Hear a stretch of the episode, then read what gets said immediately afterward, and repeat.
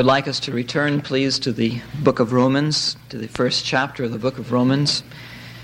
Those of you who have been here the last two Lord's Days will know that we have begun a study of the book of Romans, and we have been looking at the first section, the first five, uh, the first seven verses, which is something of a personal greeting from the Apostle Paul to the church at Rome. Please follow with me as I read Romans chapter 1, verses 1 through 7. Paul, a servant of Jesus Christ, called to be an apostle, separated unto the gospel of God, which he promised afore through his prophets in the Holy Scriptures, concerning his Son, who was born of the seed of David according to the flesh, who was declared to be the Son of God with power, according to the Spirit of holiness by the resurrection from the dead, even Jesus Christ our Lord, through whom we received grace and apostleship unto obedience of faith among all the nations for his name's sake, among whom are ye also called to be Jesus Christ, to all that are in Rome, beloved of God, called saints. Grace to you and peace from God our Father and the Lord Jesus Christ. We said that basically the material in these verses can be put under three headings. That is, that Paul speaks about himself, he speaks briefly about the gospel, and he speaks about the people at Rome. And we have considered primarily from verse 5 something of what the apostle says about himself. He wanted them to know that he was conscious, number one, that he himself was a recipient of grace, and number two, that he had received apostleship and that he had a very clear understanding that the reason that Christ had made him an apostle was because his commission was to call the nations to the obedience of faith, not only to bring them to some empty faith, to bring them to faith, to be sure, and to the obedience which that faith would always produce. This morning, I would like us to turn our minds to what he says about the gospel. In these verses, in verses 3 and 4, and then later even in verses 14 and 15 and 16 and 17, he makes statements, summary, capsule type statements about the gospel. He says that the gospel is the gospel of God. He says that the gospel was prophesied before time or promised aforetime through the prophets in the Holy Scriptures. He wants it to be apparent to everyone that he is not a maverick on the religious scene who is coming up with a new thing never before considered, radically different from the Jewish expectation. Rather, that this thing, this gospel which he is separated unto, is the very thing that God had promised from ages past through the writers of the Old Testament scriptures. Then he goes on to say that the gospel is concerning God's Son, that whatever thing else you might think in reference to the gospel, its primary focus is upon God's Son. It's not upon law or ethics or philosophies or worldviews. The primary emphasis of the gospel is upon God's Son. Then he goes on to say that the gospel is the power of God unto salvation. And then he says that the gospel reveals a righteousness of God from faith unto faith. And in those little capsule statements, he, he presents some wonderful truths about the gospel, truths that he will indeed expand on over and over again throughout this book of Romans. This morning, I would like us to look in verses 3 and 4 concerning the statement that he makes that the gospel is concerning his Son. That is, the gospel is concerning the Son of God. And what the Apostle Paul says about the gospel is, is summarized, I believe, under four headings. He is saying that this central person of the gospel, God's Son, four, four things. First of all, simply that he is God's eternal Son. The central person of the gospel, the central object of our faith, is God's eternal Son. Secondly, he says, God's eternal Son took to himself human nature at a point in time. He was made of the seed of David. At a point in time, the eternal God took to himself human nature. The third thing that he says is that at a subsequent point in time, the eternal God, who had taken to himself human nature, was exalted to a place of glory and enthronement. that he was appointed or declared to be Son of God with power at the resurrection. And the fourth thing that he says is that this central person is Jesus Christ our Lord. Now let us look briefly at these headings and then to consider some of their implications. In the first place, then, the central person of the gospel is God's eternal Son. Now you might think, why did he have to say that? Why did he have to bother with that? After all, he's writing to the church in Rome. He's not writing to the pagans in Rome. He's not writing to people who would be unaware of this most basic aspect of the Christian gospel. And yet it's the first thing he wants them to be reminded of in reference to Christ's gospel, in reference to God's gospel, that it is primarily concerned with God's Son. Now, in our day, when you hear Christian songs that use the word Son, referring to Christ, or in Christian literature, or even in Christian conversation. The phrase is often used lightly with little regard to its meaning in the Scriptures, but its meaning was not lightly regarded by the New Testament writers. When the word Son, or the phrase Son of God, or the only begotten of the Father, or the only begotten Son, or such phrases as these, when they were used in the Scriptures, they were words that were meant to convey very specific meanings. They weren't just empty phrases that could mean whatever warm sentiment caused them to mean. They were, they were words that meant something specific and peculiar. And when Paul writes that this is concerning his son, everything that the scriptures categorize under that name are meant to be implied. It's like the word is like a flashcard word. Can you remember some of you when you're in college or high school? You'd put, you'd be studying for an exam and you'd write on flashcards some key words that were meant to stimulate your mind as to certain subjects. Well, when you see this word son or the phrase son of God, it ought to be like a flashcard that stimulates certain ideas to you. It ought to tell you, it ought to remind you, rather, that this one is the eternal God. When the word Son of God is used, it is meant to teach us of His eternality. It is meant to teach us of His divinity. It is meant to remind us that He is the one who, with His Father, engages in all the divine works of creation and sustaining the earth and all the rest. And, of course, it is a word that is to refer to this intimate relationship, this filial relationship of Father and Son that exists between God the Father and God the Son. But it's important that we appreciate that those things are taken for granted by the Apostle Paul when he speaks about the Son of God. And if those things are not appreciated by us, then the things that he goes on to say have relatively little significance and are somewhat unimportant unless we appreciate these things about the Son of God. So let me just take a moment to turn you to some scriptures that teach us that these things are referred to by the phrase Son of God and then go on from there. Please turn to John chapter 1, verses 1 through 18. John chapter 1, verses 1 through 18. I recently read a newsletter where the writer said that he thought there wasn't one out of a hundred Christians who could defend the doctrine of the Trinity and the deity of Christ in the face of a Jehovah's Witness. Well, I hope that you would defy the odds. I hope if you had to, to defend that doctrine, you would just spontaneously turn to this passage in John chapter 1.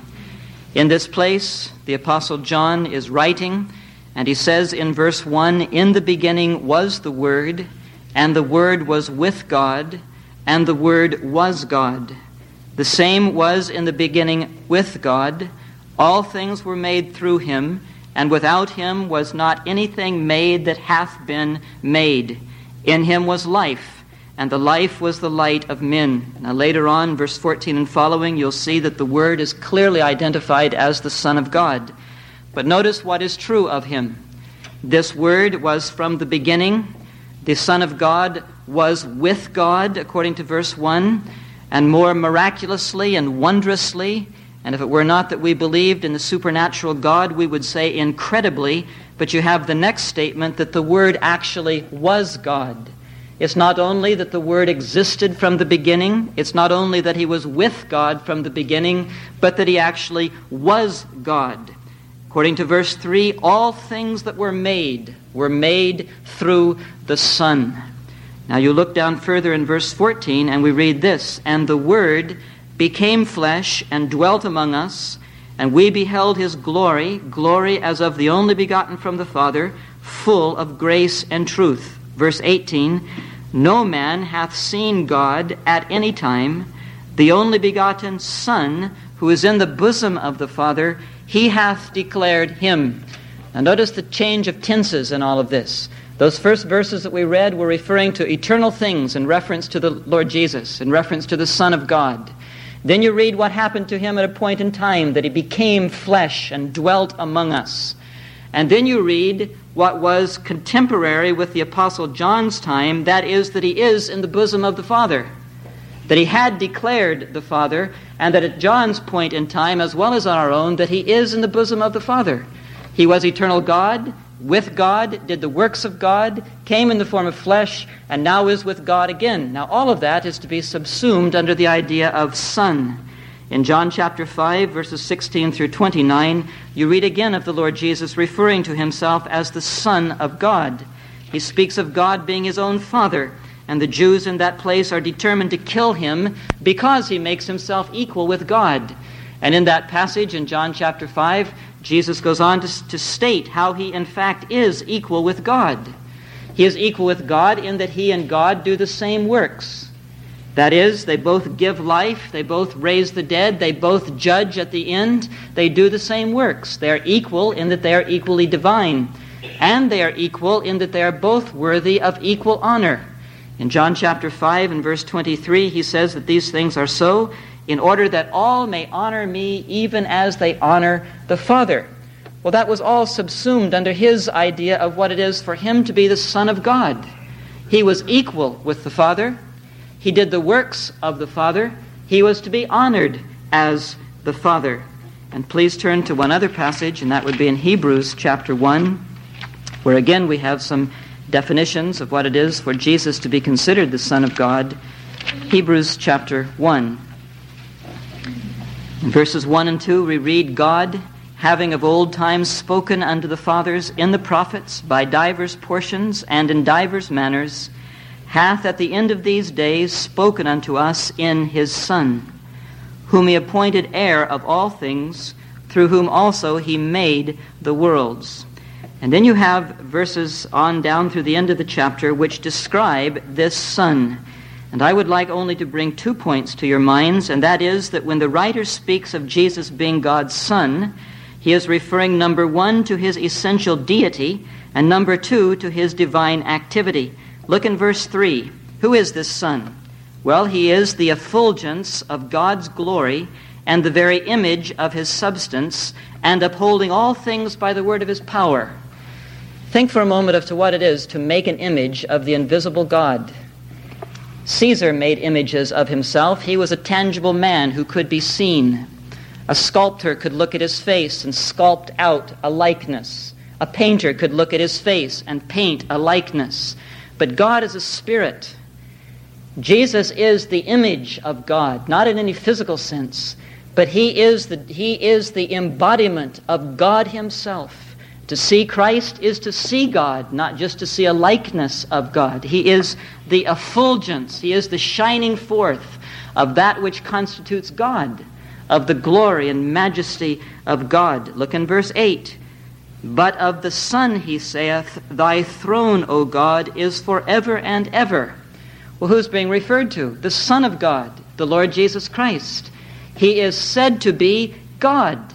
It's an essential part of his sonship. He's not to be considered as some kind of a derivation from God, that you have the Father who is God, and then this derivation, the Son, that is something less than God.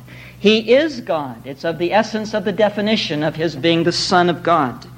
And of course, according to the last part of verse 2 and verse 3 and verse 10, he is as God doing the works that only God can do. He is the creator, he is the judge, he is the sustainer of life, He's the one that holds everything together. He does the things that only God can do. Well, what's the point of all this? It is to come back to Romans chapter 1 and to appreciate that when Paul speaks about the gospel being a message concerning God's Son, it is to be understood at the outset that he is referring to someone who is pre existent, who didn't just begin when Joseph and Mary had a baby, This son is the son of God, not merely the son of Joseph and Mary. So we're to understand that he's speaking about someone who is pre existent, who is eternal, who is God himself, who does the works of God, and who is indeed to be honored as God the Father. They are both eternal, the Father and the Son. They are both absolutely and equally divine. They are both engaged in divine works. They both share the same honor, and they both delight in a perfect and harmonious relationship of love and affection with one another. When Paul carefully, this son, carefully, this son, who is, it is to be appreciated that it is to be appreciated that he is speaking of this being, the eternal God, the one who is eternally pre-existent as God, who had no beginning and no end, absolutely equal with the Father in all perspectives. All right, the second thing then that he says about the central person of the gospel is that God's Son, God's eternal Son, took to himself human nature at a point in time. Now look at the passage in Romans chapter 1, verse 3. Concerning his Son, who was born of the seed of David. That phrase that is translated was born can very well be translated was made or has become. It is referring to a point in time that something happened. Here you had the eternal Son of God, always existing. But at a point in time, he became something. He was made something. Or in the language of our English translations, he was born. We read that same idea in John chapter 1 and verse 14. The Word, which existed forever with the Father, became flesh at a point in time, he became flesh. We read in Galatians chapter 4 and verse 14 when the fullness of time came, God sent forth his Son, born or made or beginning out from a woman. That was a historical event that was being referred to in those passages. Well, that's the idea here. This message of the gospel is concerning an eternal being who was made something, who was born to be something at a point in time. Now, notice it says he was born of the seed of David. When the eternal Son of God came into the earth, he came into the world through Mary into the royal family of David. Now, that, that is full of significance, but for the purposes, for our purposes this morning, let me just draw to your minds two things that I think are important in the Apostle Paul's mind in reference to Jesus being born of the seed of David. In the first place, it reminds us that this Son is the fulfillment of the Old Testament prophecies concerning Messiah. It refers back to what Paul had said that this was promised aforetime by the prophets in the Holy Scriptures. The prophets in the Holy Scriptures said that one day someone from the house of David would come and be an everlasting king. Someday from the house of David, a king would come that would rule over his people and rule over a kingdom that had no end or limit. This king would be an absolute monarch whose will would be absolutely done, and he would rule with absolute authority and elicit absolute obedience from his subjects. And Paul wants them all to know at the outset that this one of whom the gospel speaks is a human being. He is the eternal Son of God who became a human being of the seed of David. He is the fulfillment of that great promise of a king to come. But in the second place, Paul's making reference to, Je- to Jesus being born of the seed of David, connects the Lord Jesus with actual physical parentage. He wasn't a phantom. Stork didn't deliver him. He didn't just drop out of the skies. He was born of a woman of the seed of David, Mary, being in that royal lineage, he was born of her. And he received from her the same things that every child receives from his mother without sin. He had her genes. He was influenced by her genetic makeup. He had something of her physical features. Perhaps he even had something of her, of her disposition. He was from her. And to say that he is born of the seed of David connects him with physical flesh and blood parents. He was not a phantom. He was a real human being who came into the world in the, in the bloodline of this old family, the family of the household of David.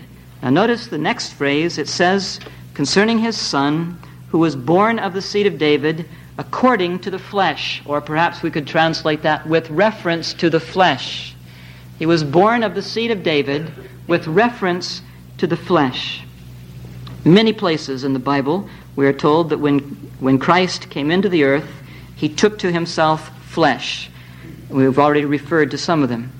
What does that mean?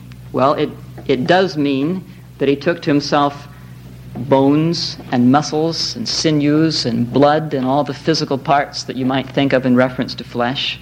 But it means more than that. It means simply that he took to himself human nature. He took to himself everything that is true of humanity without sin. He took to himself everything that was true of Adam and Eve in their perfect condition. He took to, them, he took to himself human nature in all of its fullness. Whatever a parent receive, uh, whatever a child receives from his parents without sin, that is what Jesus took when he took to himself flesh, when he took to himself human nature.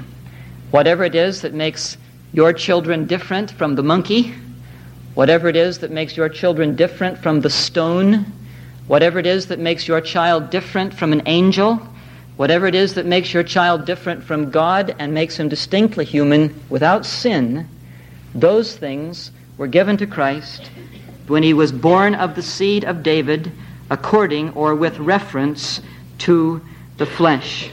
Now let us just appreciate what Paul has said in these few words before we go on. He has said in the first place that the message is concerning this Son, the eternal divine Son, who was born or was made of the seed of David according to the flesh. Now, he didn't say that you had the eternal Son who stopped being the eternal Son and now became something else. He is still God. He is still God. He is still divine. He is still all of those things. But now, with that, he has taken to himself flesh. And in that context, he lives as an absolutely unique person. For the 30 some years that he lived upon the earth, he was eternal Son and the seed of David, having taken to himself flesh. The two were there together. And you often hear very poetic phrases used by writers and preachers about this, about this subject because it is indeed a mystery that is incomprehensible. It is that which Serious thinkers have tried to fathom throughout the ages and have never been able, of course, to fathom such a, such a true mystery. But it is true nonetheless. And in this context of being eternal God, eternal Son, and yet at the same time being fully human and fully man, it is in this context that he lived. It is in this context that he was first born and nourished as a little infant. It was as God and man that he performed miracles. It was as God and man that he, he entered into our feelings and began to understand what it was like for a human being to suffer, for a human being to experience sorrow, for a human being to experience desertion and anguish and opposition and deprivation. As God and man, he learned to do all of those things. It was as God and man that he obeyed the law. It was not like he came into the world and absolutely God without any of the weaknesses of flesh, looked at the law of Moses and just kept it, point after point after point. It was as a human being. It was as a human being subject to temptations, subject to opposition, subject to discouragement. It was as a human being that he obeyed God's law and kept God's law, not only in external conduct, but in the very recesses of the motives of his heart.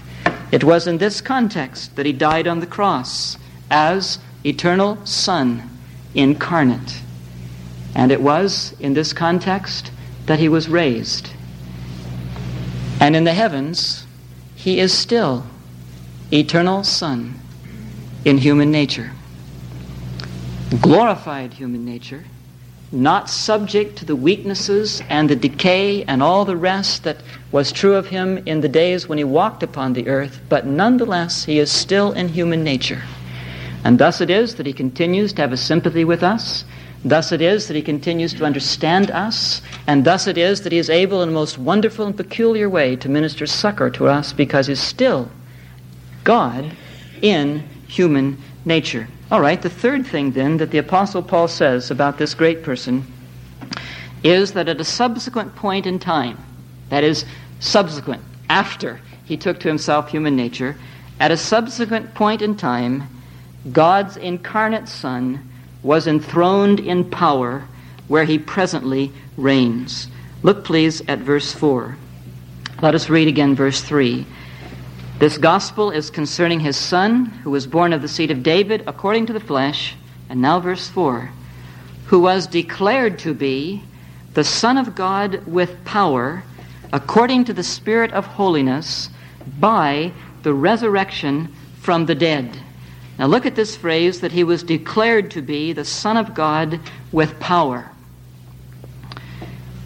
The word that is translated declared could be translated to appoint or to designate, but it does not miss the sense really to say declared.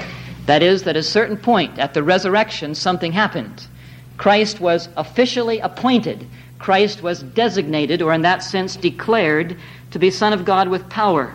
Now appreciate that at the resurrection, it was not simply that he was declared to be Son of God. There are some well meaning people who come to this passage and say that the fact that Jesus was born of Mary of the seed of David is proof that Jesus is, is, divine, is human. And they say that the fact that Jesus is raised from the dead is proof that he is divine, and they use this text. They say it's at the resurrection that he was declared to be Son of God. It was at the resurrection that he was proven to be divine, in the same way that at his birth he was proven to be human. That's not the point of this passage. It doesn't say that at the resurrection he was declared to be Son of God. It says at the resurrection he was declared to be Son of God with power. He was always known to be the Son of God. He was declaring that he was the Son of God all along. And even his miracles were meant to be demonstrations that in fact he was the Son of God, that God had come into the earth and was doing things to exhibit his mastery over the earth. It's not at the resurrection that he is declared to be Son of God, but Son of God with power. And it's this event, which it's this reason that causes the resurrection to be so central in the preaching of the apostles. The point is that by his birth, he did take flesh and voluntarily submitted himself to a time of relative weakness and to a time of relative humiliation. It lasted for 33 years, roughly 33 years. And during that time, he was tired. And during that time, he did get weary. And during that time, he was a man of sorrows, acquainted with grief. And when he was an infant, he depended upon his mother's milk and upon his mother's care. He had to have food to eat, or he would have died. He was a man who was subject to the weaknesses and frailties of our flesh. But when he died and was raised up, that ended. The humiliation ended. The weakness ended. The dependence on the sort of things that we are dependent upon, such as food and shelter and water, that all ended. The weakness and humiliation was over at the resurrection. And at the resurrection, he is publicly demonstrated to everyone to be Son of God with power.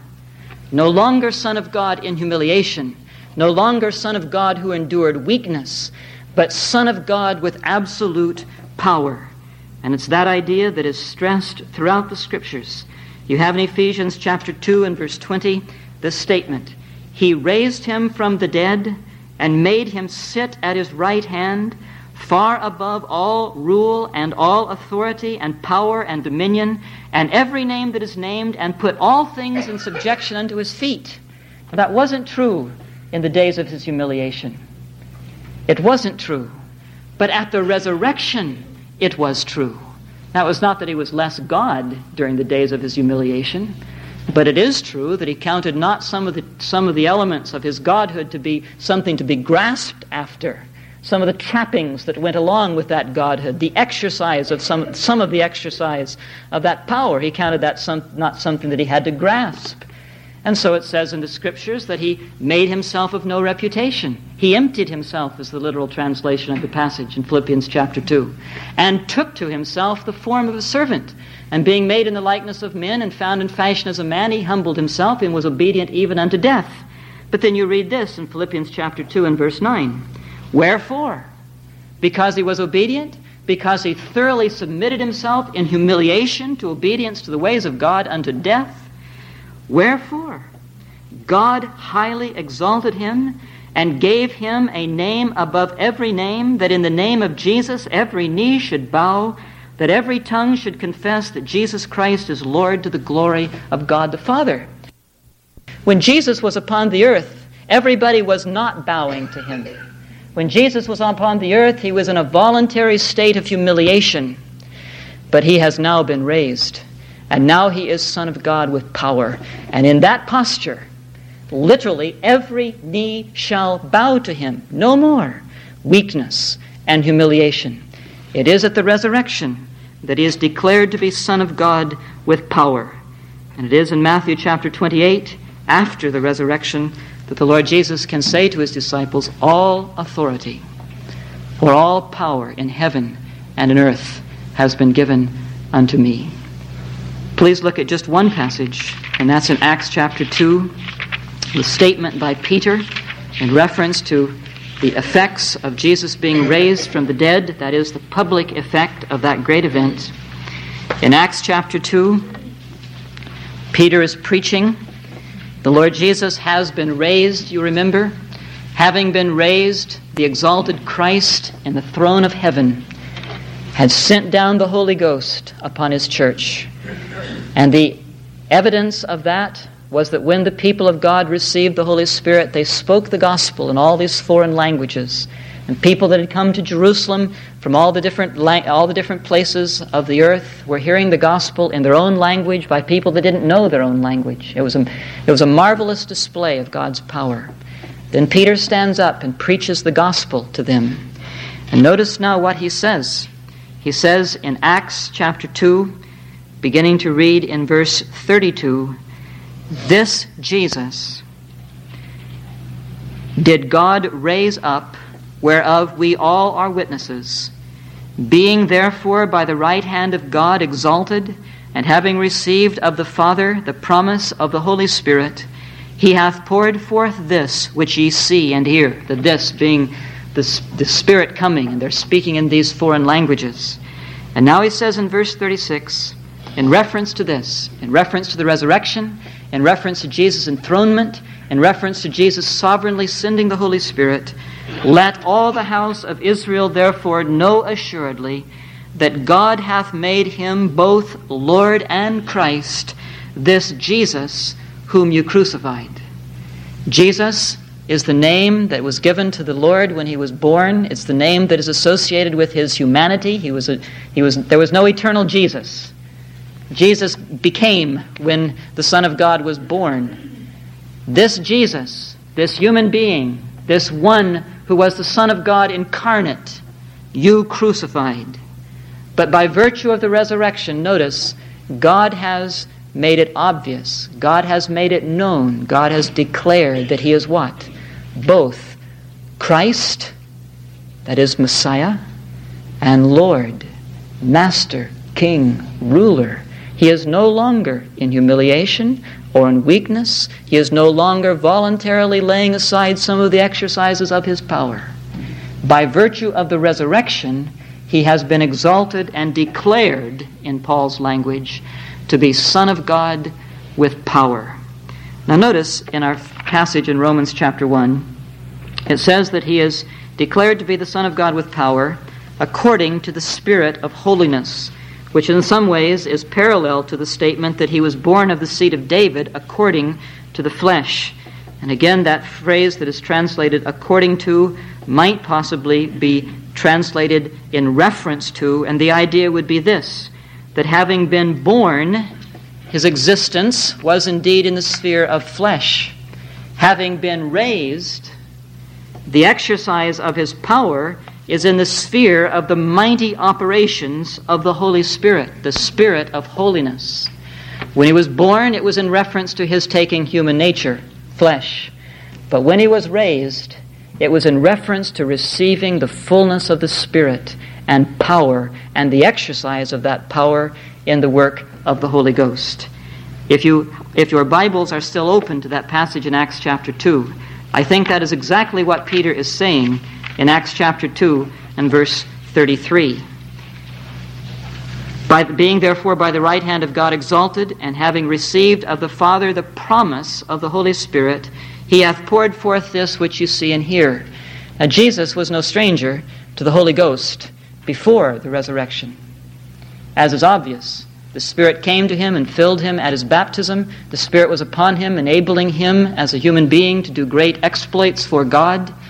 But it was at this point, when he was raised up, that he received the Spirit and sent the Spirit to his church. It was in reference to the Spirit of holiness that he is declared to be the Son of God with power. It is at the resurrection, Paul says in 1 Corinthians 15 and verse 45, that he became a life giving spirit. It is in reference to this that Paul says in 2 Corinthians chapter 3 that the Lord, Jesus, is the Lord of the Spirit, and he even says that the Lord is the Spirit. That in this place of exaltation, Jesus is so closely identified with the work of the Spirit's power that he is said to be the Lord of the Spirit and indeed to be the Spirit. So when you come back to our passage here in Romans chapter 1, he is saying that this eternal Son, who at a point in time took to himself human flesh, at a second point in time was raised from the dead and declared to be Son of God with power in reference to or in the realm of the workings of the Spirit of holiness. You see, his kingly rule, his come, this kingly rule was this kingly rule was not what the Jews expected. It was a rule which was not in the sphere of military and political and legal power. It was a rule that was in the sphere of the spirit of holiness. It was not a rule that was enforced by armies or police or by legislatures. It was a rule that was enforced by the powerful workings of the Spirit of God. It was a rule no, not so much over political realms as it is a rule over the hearts and minds of his subjects.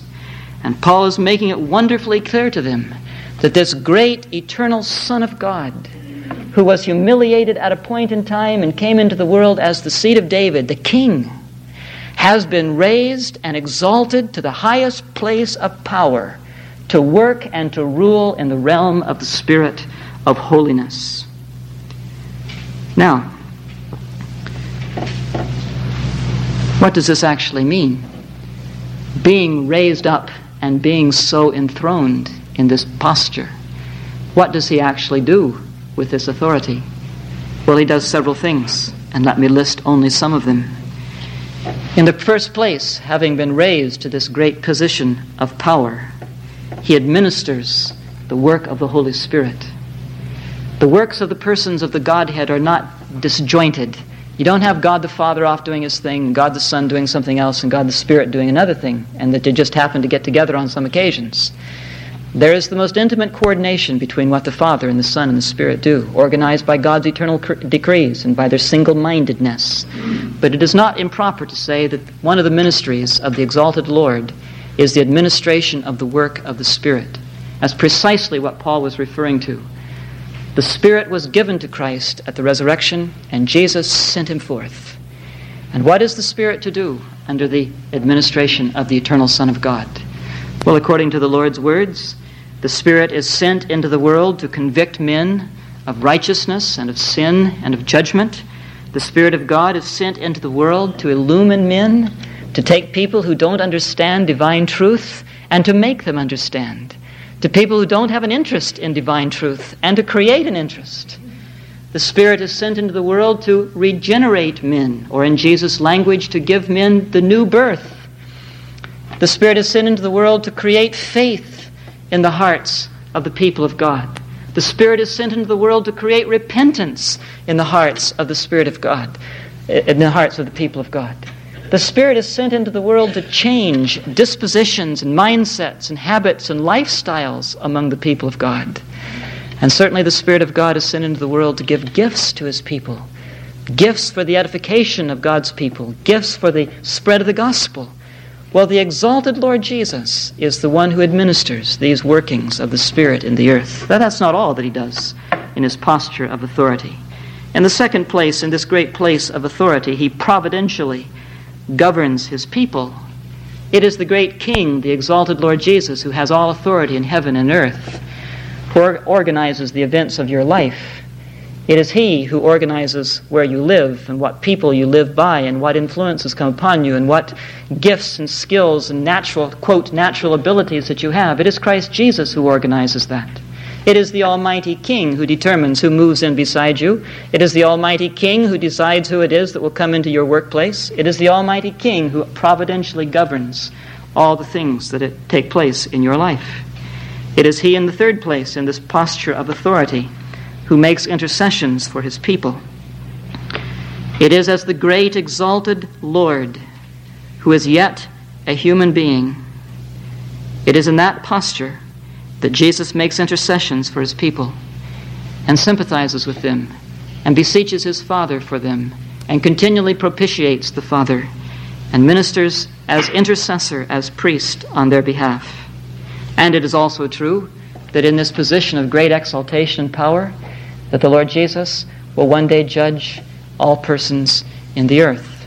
He has not left to be forever done with the earth. The fact is that he is intimately, moment by moment, engaged in the affairs of the earth and the affairs of his people. But there is coming a day when, from this posture of absolute power and exaltation, that he will literally crush his enemies under his feet and cast them into hell. Well, Paul's point, simply stated in this passage, is that this eternal God, who at a point in time became man, at another point in time was raised to the highest possible place of power. Now, let me ask you the obvious question why is this so important? Why does God Himself say, when He defines the gospel, that it is a message concerning His Son? Why does Paul say to these people who are Christians that which should be most obvious? Why have I devoted 40 minutes to a sermon on the subject? Why does it come up over and over and over and over again in the New Testament writings? These basic truths about the Lord Jesus.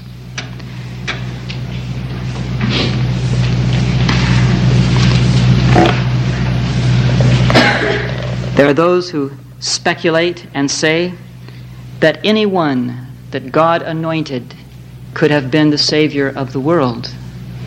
Anyone that God so endowed with the Spirit could have been and done what the Lord Jesus did. But according to this passage and to hosts of other passages, it was only Christ who was so appointed to be the Savior.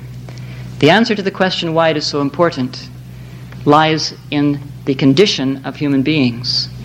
It lies in the need that human beings have of being reconciled with God.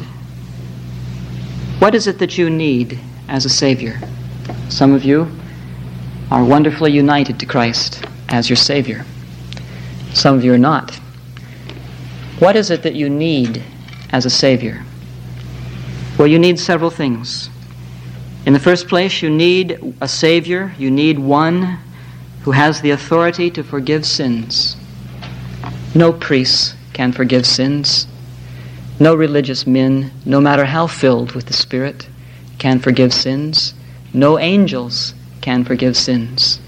And the Jehovah's Witnesses and their ilk, who think that they do some honor to Christ, that they think that they lift him above common humanity by likening him unto an angel, do the grossest disservice to Christ. No angel has the authority for, to forgive sins.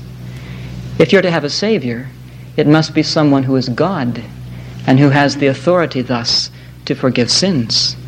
In the second place, if you're to have a true Savior, you must have one who truly sympathizes and understands your condition. Because you are so sinful that if you are ever to be saved, it will require great sympathy, great understanding, and great long suffering. And someone who doesn't have that sympathy and long suffering would never be adequate to be your Savior because you're too bad. You're too inconsistent. You're too faithless. And you need a sympathetic Savior that will bear with you and endure on the basis of his sympathies. No angels are like that. No ministers are like that. Your husband or your wife is not like that. Only Christ Jesus is like that. In the third place, and perhaps more to our point, is that you need one who has power. You need one to be a Savior who has infinite power to work in you and to work in your circumstances. You see, you don't have the ability to create faith. You don't have the ability to repent, but God requires those things. You don't have the ability to pursue and obtain holiness, but God says, without holiness, no man will see the Lord. You don't have the ability to break godless habits. You don't have the ability to change and to purify your mind and to bring every thought captive to Christ Jesus, but God requires that. You don't have power to do the things inside of you that need to be done, nor do you have the power to do the things around you that need to be done to heal your lives. And if you're going to have a Savior, He must be endued with power that can only be qualified as divine power. There are no religious leaders who have ever come on the scene with that kind of power. You can look at Mohammed and Buddha and every one that you want to consider. None of them have, have even maintained the idea that they had that kind of power. Christ has that kind of power. And I can't help but think that that lies at the heart of why Paul makes this such a point at the beginning. There are other things that you need to have if you're going to have a Savior. But these, I believe, are perhaps the most important. He must be one who has the authority to forgive sins. He must be one who is sympathetic with your case and will be long suffering. And he must be one who has the ability, the power to change you and to make you a new creation and to make you acceptable unto God. Now, we're talking. We're not talking this morning about what he would do as a sacrifice for your sin, because that's not the focus of the Apostle Paul's writings at this point. That's a whole other wonderful subject. But you do need these things in a Savior. And there is no other Savior on the religious market that is what Christ Jesus is. It is a popular thing. It has been popular for many centuries for writers to speak of the importance of religion, both for society and for the individual.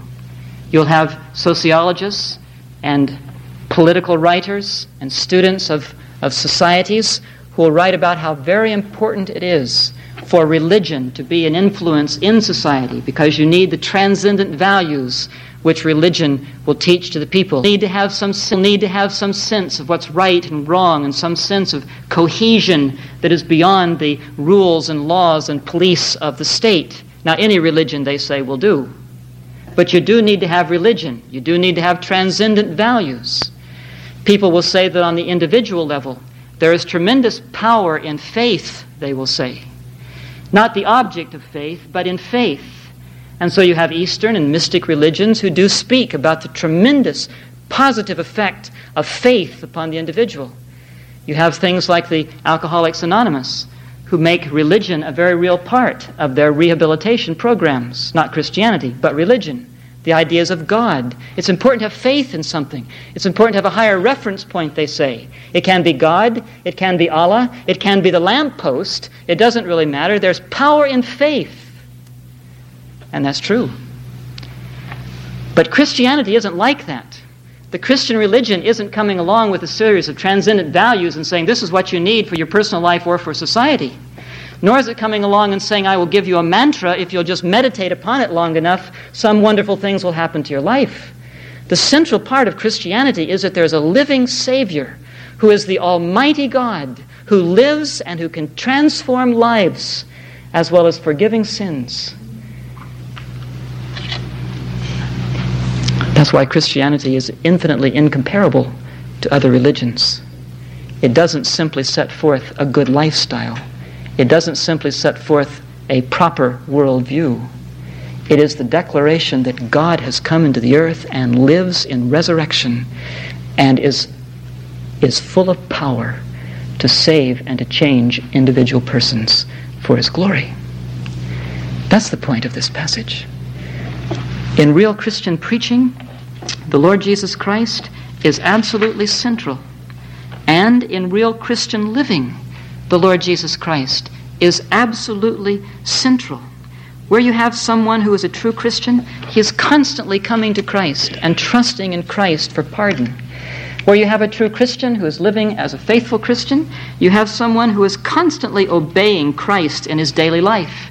He is someone who is constantly loving Christ and constantly worshiping Christ because he has this sense that my religion is altogether bound up in the reality that this person is alive and has changed me, and I'm his, and I obey him, and I love him.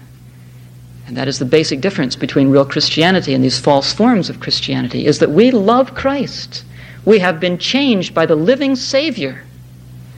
It is central to the Christian message, and it is central to Christian experience.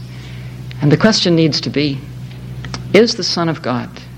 who was born of the seed of David according to the flesh, and who was declared to be Son of God with power according to the Spirit of holiness. Is he central to you? Is he central in your life?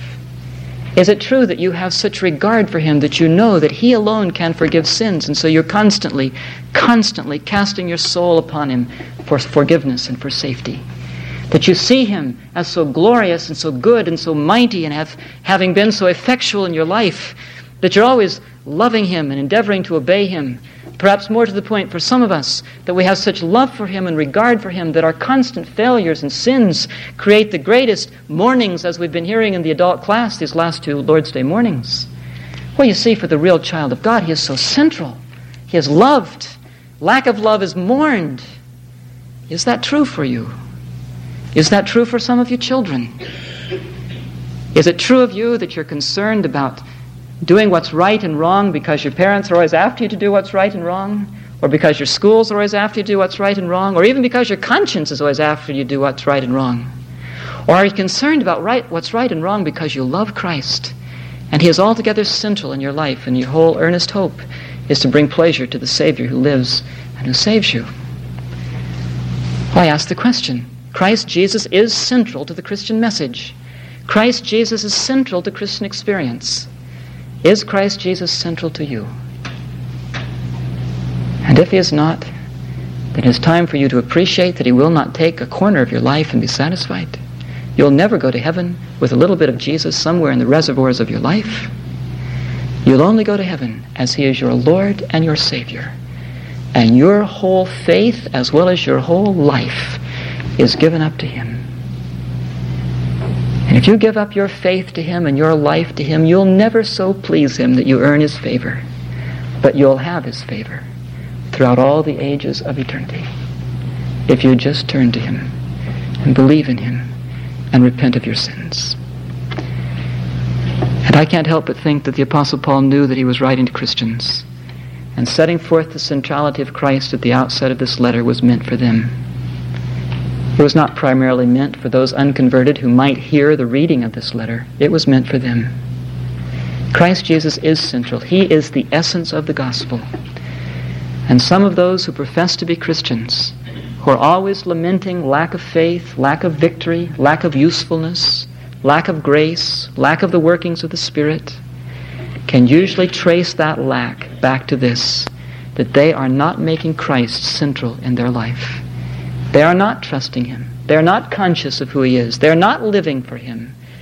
And He's been pushed someplace into the backwaters of their life. And if they're Christians at all, the only thing that will ever change them is for them to come to that place where nothing is more important than to know Christ and the fellowship of His sufferings, and for Him indeed to be central in their lives as He is central in the Christian gospel.